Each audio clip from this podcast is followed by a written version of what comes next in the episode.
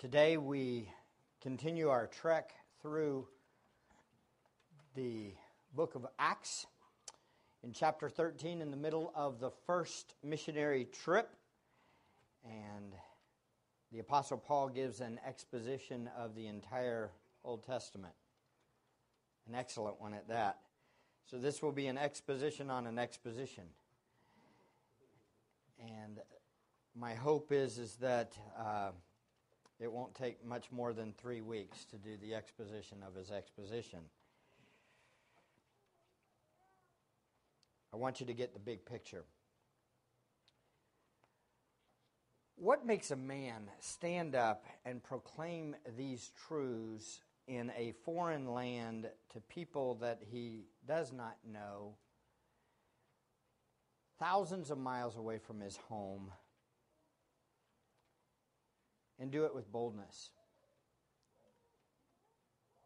why do these missionaries, you know, mission work now is often based on mission work that's been done in the past. When you look at guys go out, you say, well, they did it, so I guess I can do it. Do you understand this is the first missionary trip? So this would be new ground. It would have been exciting ground, but also very scary ground. We see that, and we'll see in a little bit how one of them even abandons the trip in mid midstream. But the Apostle Paul, it, y'all have to all agree that as you read your Bibles, you see this man was uh, one of a kind, along with Barnabas and those missionaries that were with him over the years. Turn your Bibles over briefly to 2 Corinthians 11. The Apostle Paul describes his missionary trials and, and what happens to his life as he goes about all these events. And yet he keeps going. It's not one missionary trip, it's not two, it's three. And then he keeps going. The book of Acts stops when he gets to Rome. But the fact of the matter is is that the apostle Paul went through many very difficult things. Look at 2 Corinthians 11, 24. The Apostle Paul describes his missionary trials. He says, Five times I received from the Jews 39 lashes. Three times I was beaten with rods. Once I was stoned. Three times I was shipwrecked. A night and a day I spent in the deep. I have been on frequent journeys in dangers from rivers, dangers from robbers, dangers from my countrymen, dangers from the Gentiles, dangers in the city dangers in the wilderness, dangers on the sea, dangers among false brethren. I have been in labor and hardships, hardship, through many sleepless nights, in hunger and thirst, often without food, in cold and exposure. Apart from such external things, there is the daily pressure on me of concern for all the churches who is weak without me, my being weak, and who is led into sin without my intense concern. This guy went through a lot, didn't he? What makes a person endure these kind of trials and tribulation? What makes them walk out into the uh, wilderness areas, walking up mountains just to reach the next city to proclaim Christ? What makes people do this? How does Paul say in Philippians 1:21, "For to me to live is Christ and to die is gain." How does he act like this? Well, he's fully aware and understood the message he was proclaiming. He knew the gospel. He knew Jesus Christ. He wasn't about riches. He wasn't about fame. He knew Christ and he was satisfied with him completely. He abided in Christ continuously. He lived for Christ. He longed to know Christ more. He was a living example of picking up your cross and following Jesus. Friends, it must be our goal to know this message of God more. This same message is our motivation.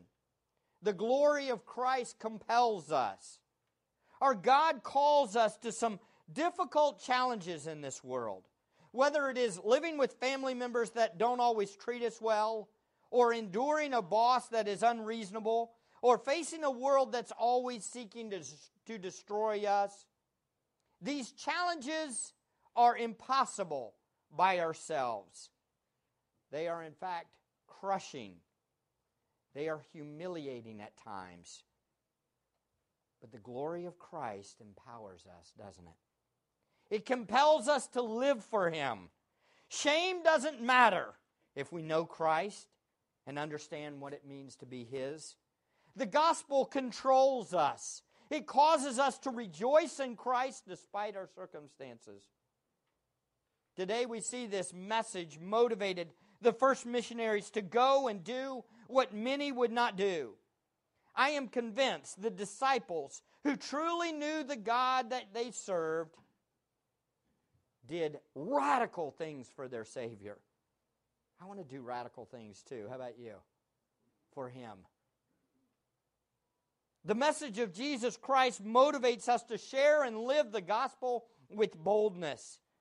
And so, if the world rejects us, if friends despise us, if even our own family members shame us, we will serve the Lord with humble boldness, not seeking to save face, but seeking to exalt our King. Is that you? Is that what we're about? I want to be about Christ this way. I want to know Christ that much so that I live for Him and honor Him in a way that the world looks and says, that guy's radical. I want to be a church and I want to be a part of church that thinks this way. How about you?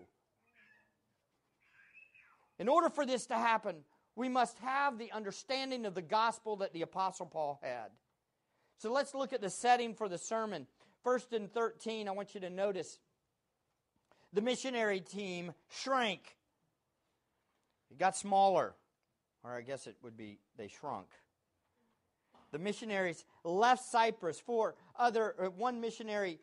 Uh, they the missionaries left Cyprus, this small little island there, for Pamphylia. When they arrived there, John says, or uh, says, I'm going home. Now, that's not the Apostle John. That's probably John Mark, who was mentioned earlier. This would have been a hit on the missionaries, wouldn't it have been? We aren't given the reason John Mark left, and boy, there are books and books and books written on why he left the missionaries and why the Apostle Paul was right for condemning him late, later in, in Acts 15 38 to 39. But, folks, I think, again, it's reading in the white spaces. We don't know why he left. He left. It does say he deserted him. They left, or the Apostle Paul describes it that way. Again, what this does for me is it encourages me. You say, What in the world? Why would that encourage you? Well, because we don't always have the backbone necessary all the time. It shows that even a guy that would write one of the gospel accounts, John Mark is most likely the same guy, Mark, that wrote one of the gospels under the inspiration of God, abandoned the mission team at one time. That's, uh, it can be encouraging for us because, look, folks, we mess up, don't we? Anybody get weak occasionally? Say, I just want to give up. Thankfully, the Lord's work continues on even when we mess up. Huh. Isn't that good news? God builds his church with or without us. Praise God. Just picks up with another person and does the work. Why? Because God's about himself, and I'm not ashamed to say that. He's not ultimately about us. This, this church does not rise or fall based on any one elder or any one person in this church. It is not about that one guy that holds all the power and fame. If you have that, ladies and gentlemen, you need to run from those kind of churches. Because we all are weak men at best. We all are much more vulnerable than we think. But praise to God, He does not give up on us even when we wimp out, as we'll see in Acts 15 38 and 39.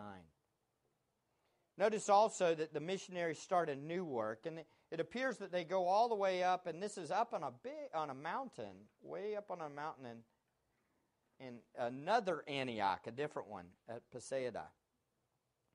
The idea here is, is that they move on and they're spreading the gospel wherever they go.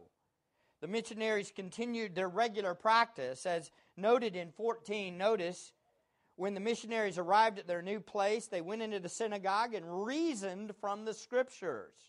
Remember back in Acts 13 5, we saw they reached uh, Cyprus, the island of Cyprus, and they began to proclaim the word of God in the synagogues of the Jews. So this was their practice. And again, this is not a prescription that it must always be done this way.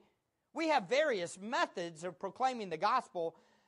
But one thing that has to be clear, and if you're not noticing this in the book of Acts, the message never changes. no matter what, no matter what, the way they go into a city and how they do it, the methodology is not the important thing, the message is the important thing. And it's always the same. It's not get rich quick, it's Jesus Christ is your hope. It's you're a sinner, you need a Savior. Jesus is your hope. That's the message. The missionaries speak with the authority of Scripture, as we see in verses 15 and 16. It was common practice to follow fellow to allow fellow Jewish believers to speak extemporaneous expositions in the synagogue. So what we would not practice today, we have visitors here today. I'm sorry, you're not going to give your extemporaneous expositions for us. That practice was not something that would be practiced today, but in God's providence, He used that in a great way, didn't He? He brings in the Apostle Paul to give an extemporaneous exposition of the Old Testament, and they say, Brethren, if you have a word of encouragement for people, please speak. We're not here. I love you, visitors. I'm glad you're here, but we don't want you to stand up and tell us what the Bible says.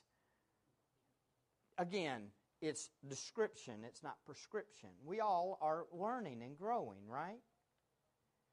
But in God's providence, He worked through that. Isn't that great? That's how God works.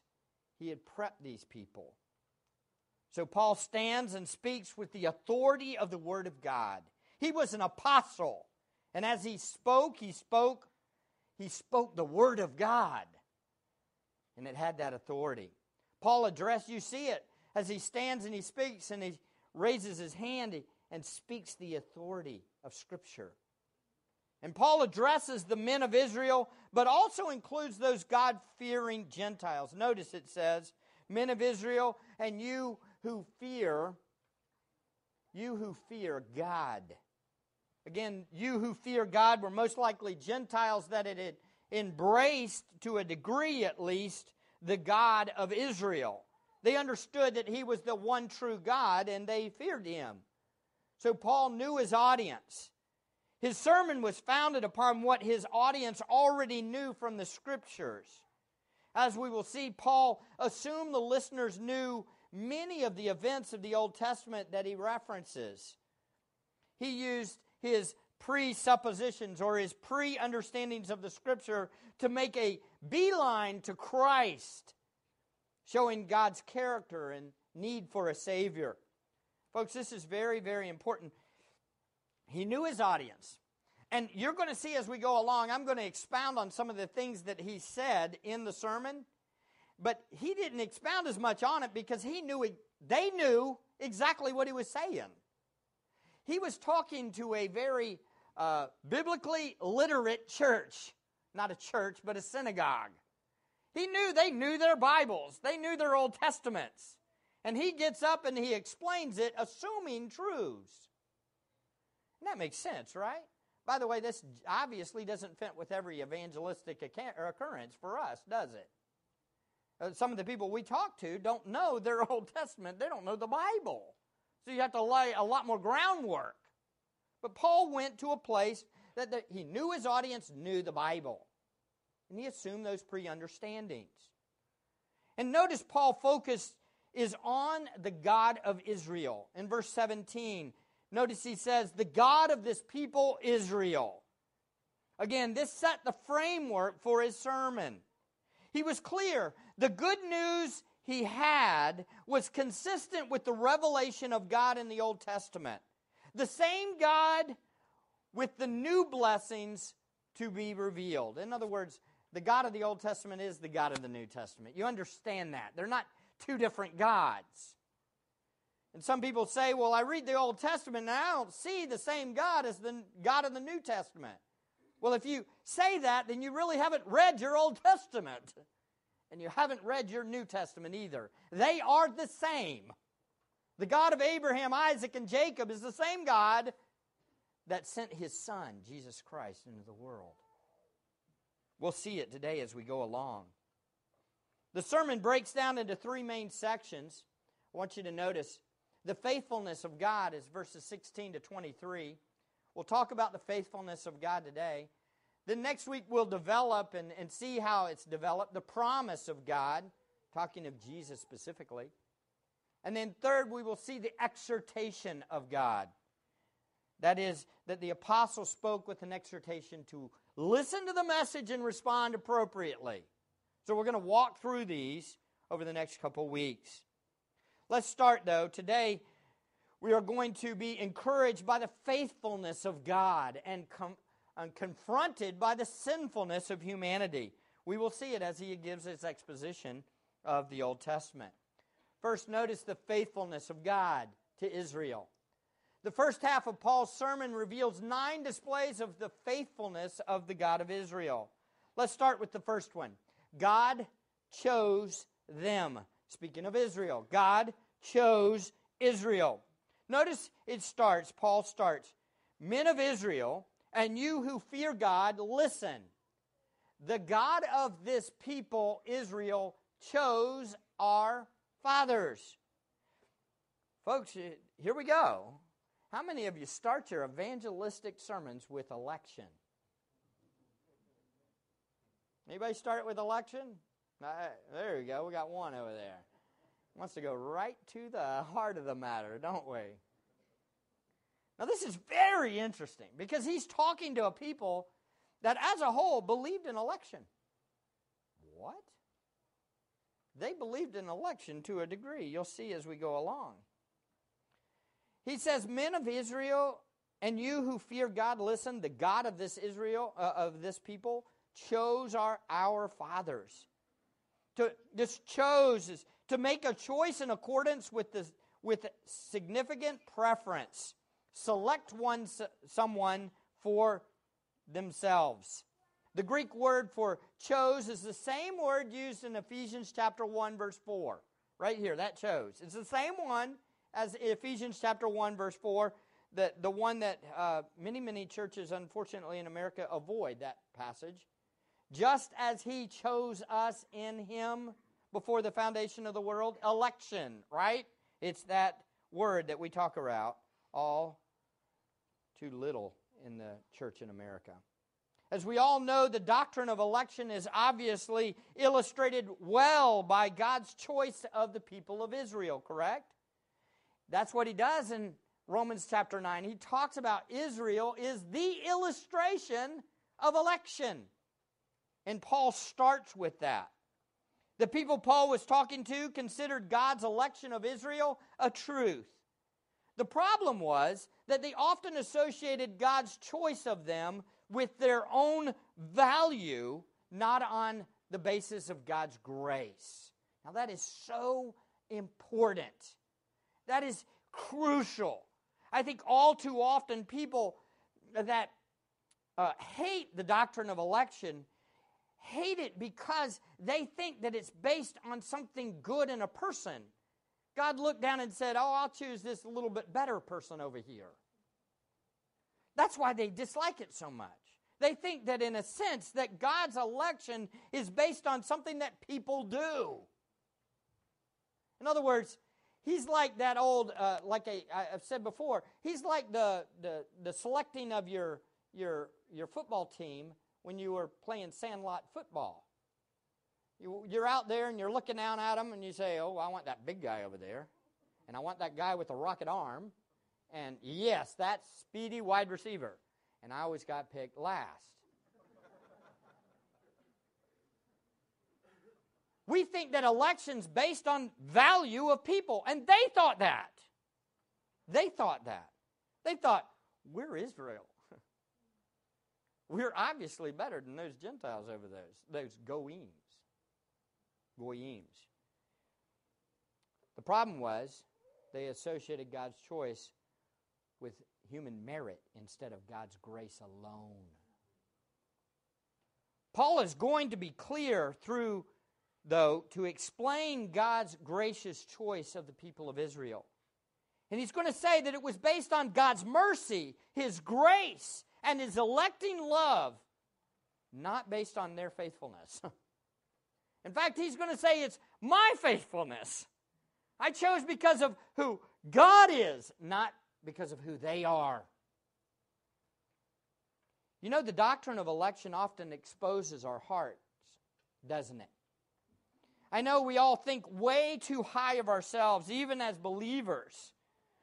We are born thinking we deserve, we are worthy of being chosen, when in fact we all deserve to be passed over. In fact, we all deserve hell. Paul's sermon establishes the independent, gracious choice of God. And he starts right from the beginning. And how God ultimately chose to exalt his son, as we will see.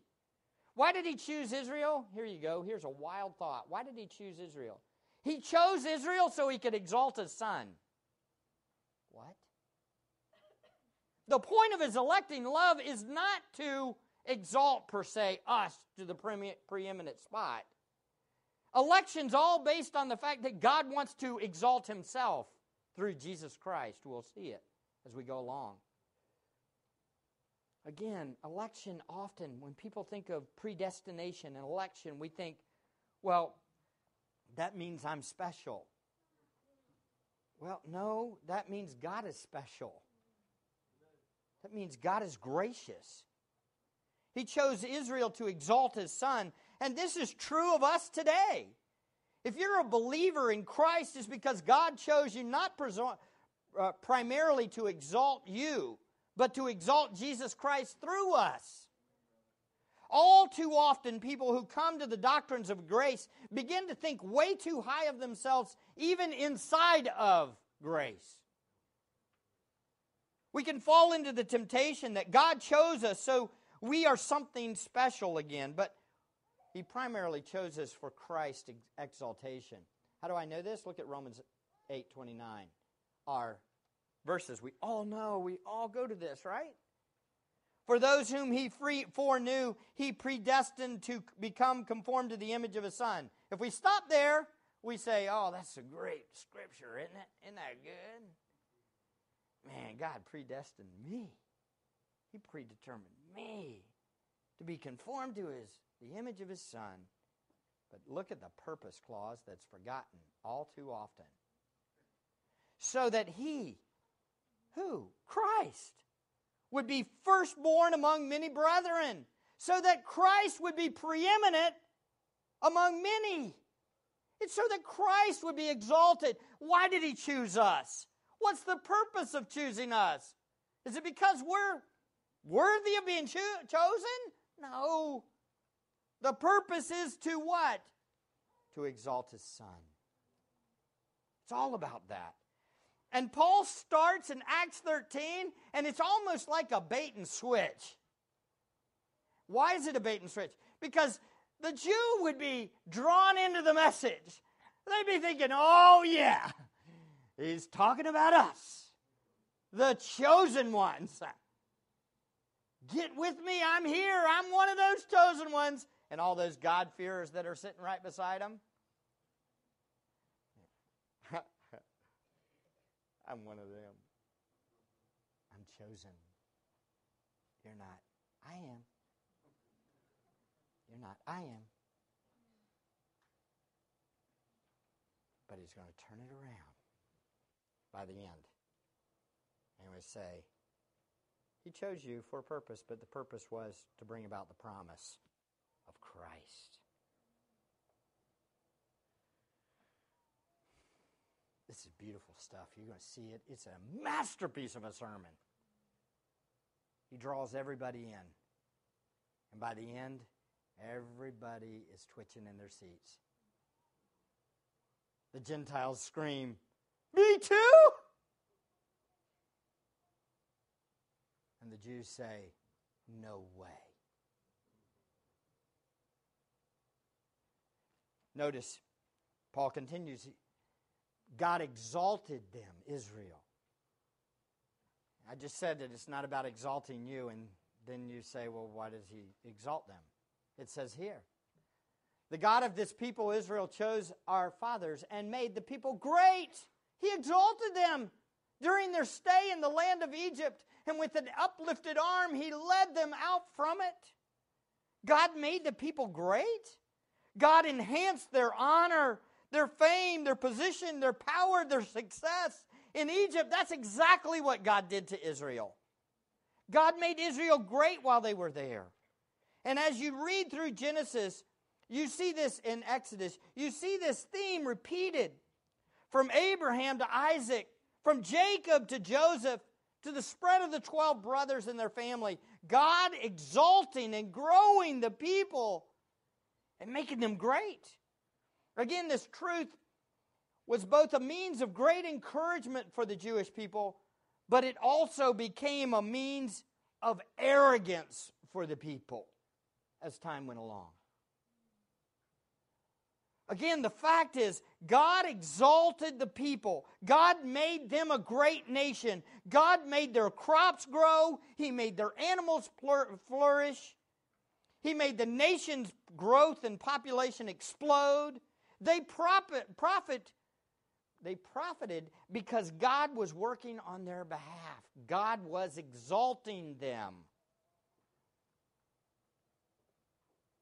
This is the kindness and faithfulness of God, isn't it? It's on display.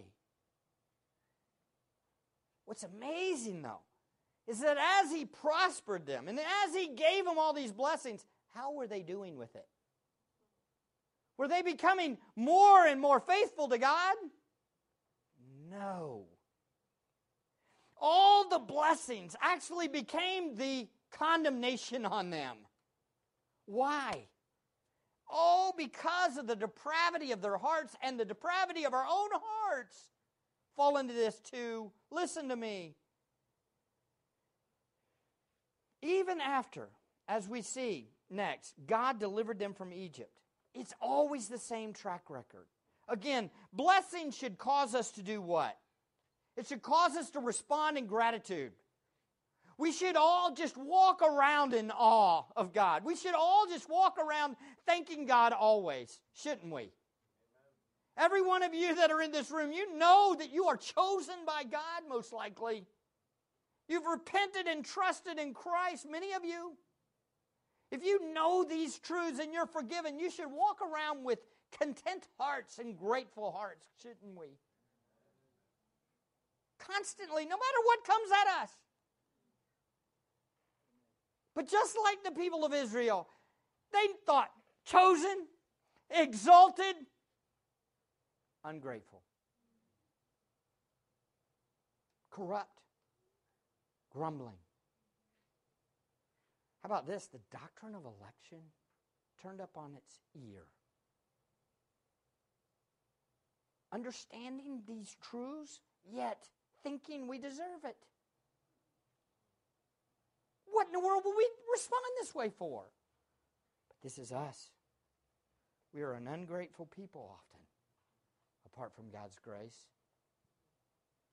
Please, beloved, check your hearts. Be sure that you're not ignoring the countless blessings that God has poured out on you. If you're not satisfied with what you have in Christ, there's a problem. Notice, so God chose them, and God exalted them, and God delivered them. And why, with an uplifted arm, He led them out from it, talking about Egypt.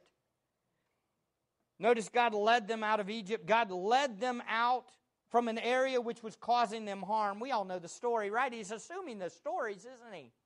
He's assuming they know it. He did it with an uplifted arm. What does this mean? This is figurative language meant to emphasize God's great power on display in delivering them. And it would have brought to mind Exodus, I guarantee it. The power of God on display towards Israel in the Exodus is truly an awe inspiring event, isn't it? Paul knew it, the people knew it, and so he referenced it. Just to think on this, what God did to deliver them. Think about this for a second with his uplifted arm. This brings to mind this passage. Look over at Exodus 7. Exodus 7 4 and 5. When Pharaoh does not listen to you, then I will lay my hand on Egypt and bring out my host, my people, the sons of Israel, from the land of Egypt by great judgments. The Egyptians shall know that I am the Lord when I stretch out my hand on Egypt and bring out the sons of Israel from their midst. Y'all know, you read this. You read Exodus, what do you see? Power on display in his deliverance, right? Great power. The river, the river turns to blood. There's frogs everywhere for a moment. There's gnats everywhere for a moment, for a time. There's flies everywhere for a moment. There's li- their livestock dies. Painful boils arrive on everybody's body except Israel. Can you imagine? Walking around, you oh, that's a Jew. They don't have boils, I have them all over my body. Hailstorms. A hailstorm that wiped out a lot of their crops. Then there's locusts that come and take care of the rest. Darkness for three days where they could not see anything. For us, we would have just turned on the lights, but back then, that's a huge thing. And then the firstborns all die. One night goes through, and all the firstborn children die. Do you understand what? Just, just for a second, just for a second, can you imagine what that would be like? How many of you in here are, are firstborns? Firstborn, raise your hand. Wow! Can you imagine? Wake up tomorrow, tomorrow and all firstborns are dead. Scary, isn't it? What did God do? What did God do? God showed his power and said, All of your gods, Egypt, let me show you, I'm more powerful than them all. You know, all of those represented gods in Egypt? And God said, No, I'm over all of them. Then there was a pillar of fire and the parting of the Red Sea. Again, power displays like this towards their ancestors should have produced humble dependence and obedience, right? I mean, you see all that, don't you think? You would think, right? I'm going to go out of this place serving that one that did that. I'm going to obey him to a T. Don't you think? What? Don't? Isn't that normal? Doesn't that make sense? You'd think but instead the opposite occurs. What does this show? What does this scream? What does this say to us? And what did it say to the audience then? It says this, you ready?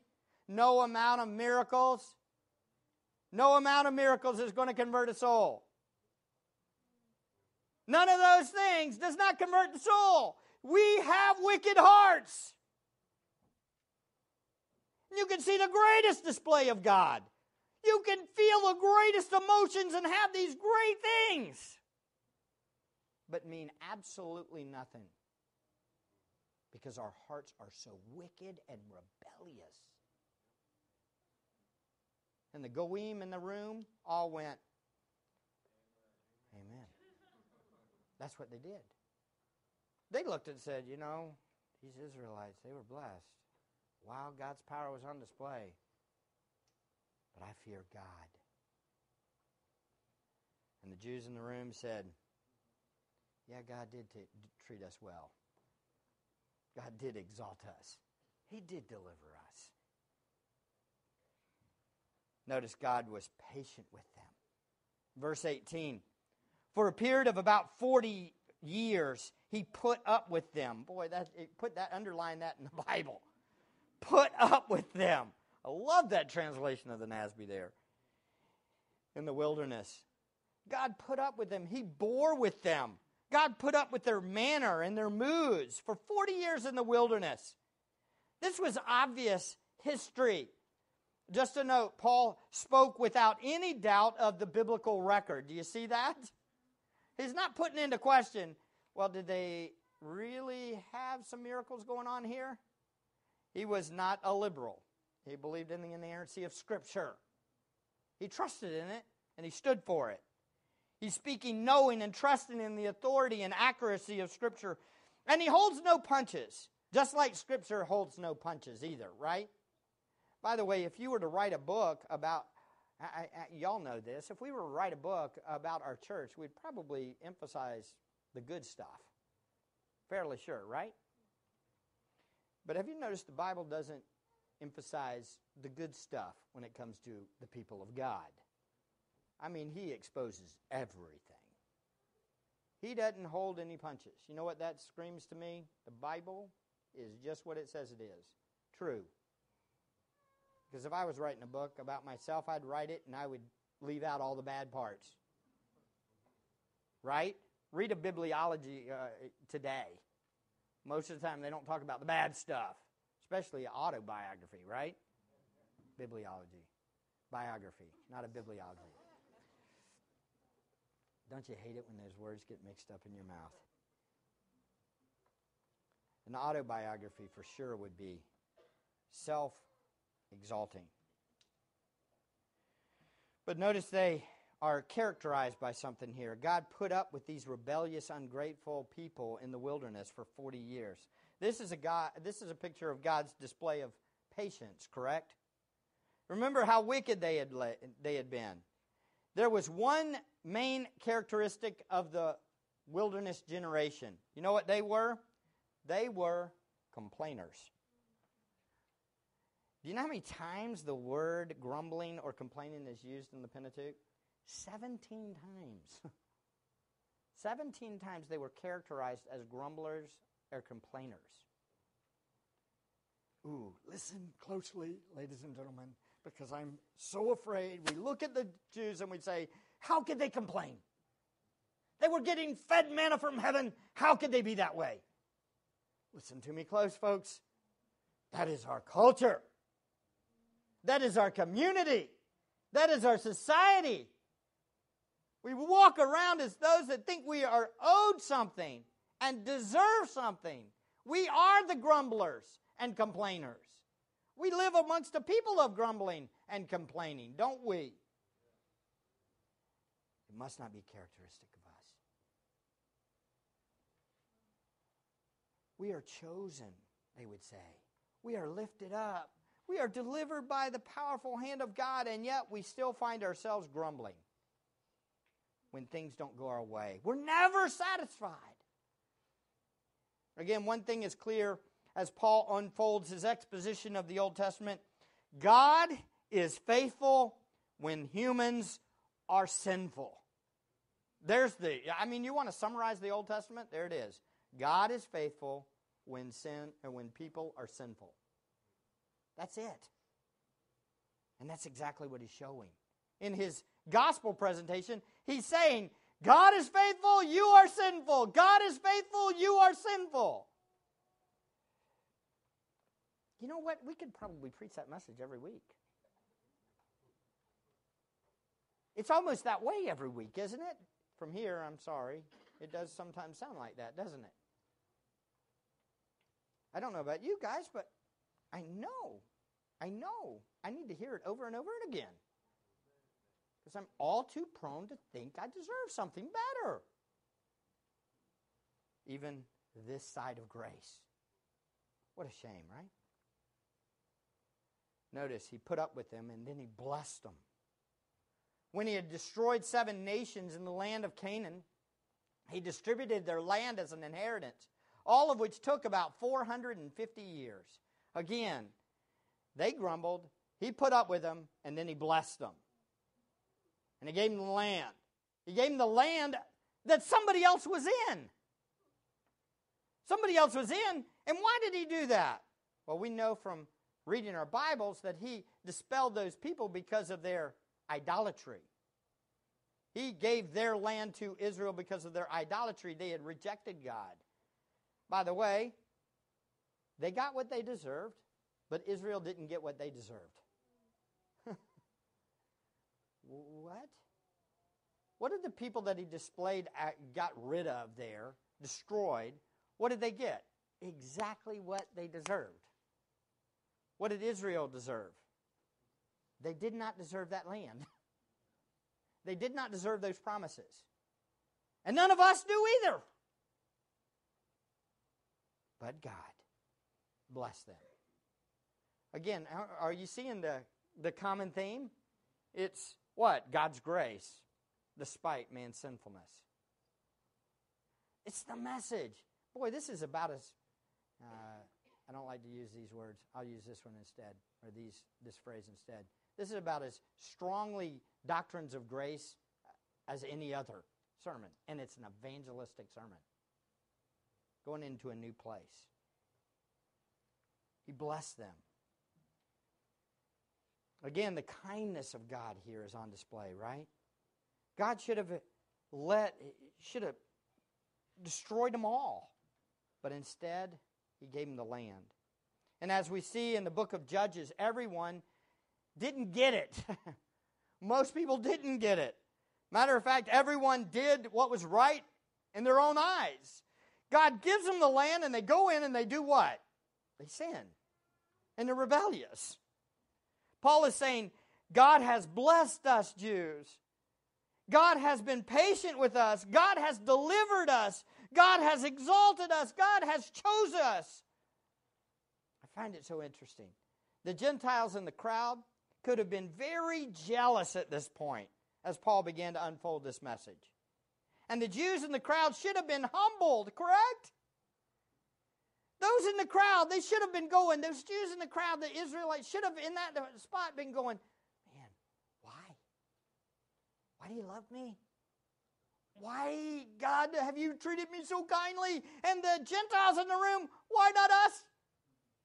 Why not us? Please me. Instead, at the end, the Gentiles cry out, Me too? Wow. Thank you. I want to hear more. Give me more. I want to hear more. Give me some more of Christ. And the Jews say, when they look at them, they say, No way. Them too. Them too. Oh, this is so much. This is so important. I hope you get this concept here. Hmm.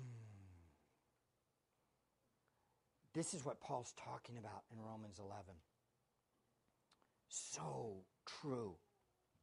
When we understand God's election, it should drive us to our knees. When we understand God's grace and favor towards us, it should drive us to our knees.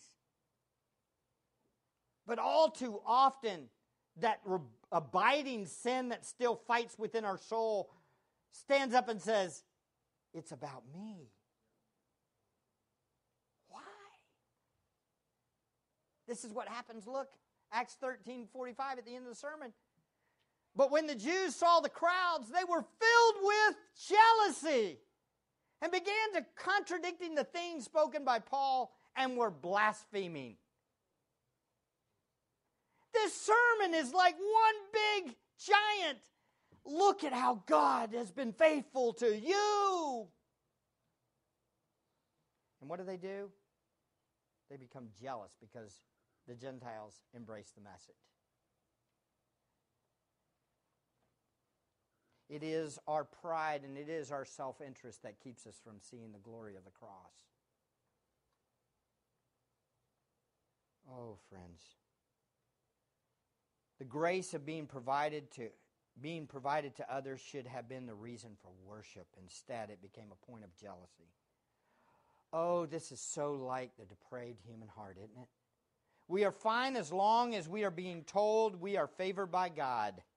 But when we learn that we must share the favor with others, we become jealous. Oh, this should be painful. Oh, how wicked we are. The sermon exposed the wickedness of humanity and the glory of the grace of God.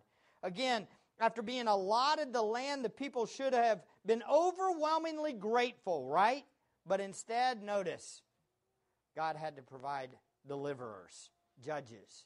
In verse 13 20, it says, After these things, he gave them judges until Samuel the prophet. Again, that might sound like just a side note, but it ain't. it's very important. Because the judges were given to Israel because of their rebellion and because of their circumstances. Because what God would do is He would discipline them. He would discipline them for their pride and their arrogance and their idolatry. He would discipline them, and then He would raise up a judge to help them get out of the circumstance. Again, grace upon grace upon grace. Read the Old Testament. What do you see? Grace. Everybody says, read the Old Testament, and what do you see? Wrath. No. I see grace. Yes, there's wrath, but there's grace too. He appointed judges for a special responsibility. I've had this discussion a couple of times with some people about some of the wickedness that went on with some of the people in the Old Testament. And they're like, so why didn't God say anything? Why, I mean, why didn't he whack them? I mean, David had how many wives? Ultimately, I think he was just being gracious with an eye to his son. He saw Jesus. He knew Jesus. He understood the plan. It was about the exaltation of Jesus, not the exaltation of David, as we'll see, or the judges. Look over at Judges. Did you see this? Oh, man, we're running out of time. Was that not the quickest 45 minutes of your life? That was fast. Darn. Oh, well. We'll pick it back up next week. Y'all don't mind, do you? Let's read this, though. Let's read Judges 2 11. You see God's faithfulness. We'll close with this a great illustration of God's faithfulness. Then the sons of Israel did evil in the sight of the Lord and served the Baals. And they forsook the Lord and the God of their father, who had brought them out of the land of Egypt, and followed other gods from among the gods of the people who were around them, and bowed themselves down to them. Thus they provoked the Lord to anger. So they forsook the Lord and served Baal and the Asheroth. And the anger of the Lord burned against Israel, and he gave them into the hands of plunderers and plundered them. And he sold them into the hands of their enemies around them, so that they could no longer stand before their enemies. Wherever they went, the hand of the Lord was against them for evil, as the Lord had spoken, and as the Lord had sworn to them, so that they would be severely distressed. Then the Lord raised up judges who delivered them from the hands of those who plundered them. Yet they did not listen to their judges, for they played the harlot after other gods and bowed themselves down to them. They turned aside quickly from the way in which they, their fathers had walked in obeying the commandments of the Lord. They did not do as their fathers. When the Lord raised up judges for them, the Lord was with the judge and delivered them from the hand of their enemies all the days of the judge. For the Lord was moved to pity, compassion, by, the, by their groaning because of those who oppressed and afflicted them. But it came about when the judge died that they would turn back and act more corruptly than their fathers in following other gods to serve them and bow down to them. They did not abandon their practices or their stubborn ways. Oh man. When I read this, it's just a picture of the humanities of humanity's depravity. God's raising up these deliverers, and what do they do? They turn around and they fall right back into sin. Beloved, I want you to listen to me closely. Here's your application for today. Listen close. If you know Christ, there is no room for going back to the world. If you know the glory of the grace of God, there is no room for returning to the vileness of this world. Grace should motivate obedience and humility and love for God. All too often, I think we find ourselves falling into the trap of the Israelites. We need God to give us a fresh glimpse of His faithfulness, don't we? God, change our hearts. Help us to obey Him. Let's pray. Father, thank you for your kindness towards us in Christ. We thank you for this sermon and your word that gives us an overview of who you are and who we are and what we need, which is you. We need Christ. Lord, I know that there's some probably in this room that have not bowed the knee to your Son yet. They may have bowed the knee to the world and to money and to the idols of this world, maybe. But Father, we pray that you will help them to see their sin and turn to you. For our hope is in Christ and Christ alone. And for all of us that name the name of Christ, we wear the name of Christ. Oh God, may we look like your children. Give us grace, God. Help us to live for your glory and your honor. For we know that we were chosen not by our good, but by your grace. We know that you have seated us with Christ in heavenly places. By your grace, we have been blessed with every spiritual blessing in heavenly places in Christ. Oh, what blessings you've poured out on us. You've deposited your spirit in us, and we know you, and we can abide with you, and we can enjoy you. God, please have mercy on our souls. Please cause us to understand the depth and breadth and width of your love that is found in Christ. And God, please change us and make us people that look like those who are called by you. We need you, God. We thank you for Christ. We thank you that you have chose us not for us, but for his glory. May he be preeminent in all of our hearts. We pray this in his name. Amen. Please stand.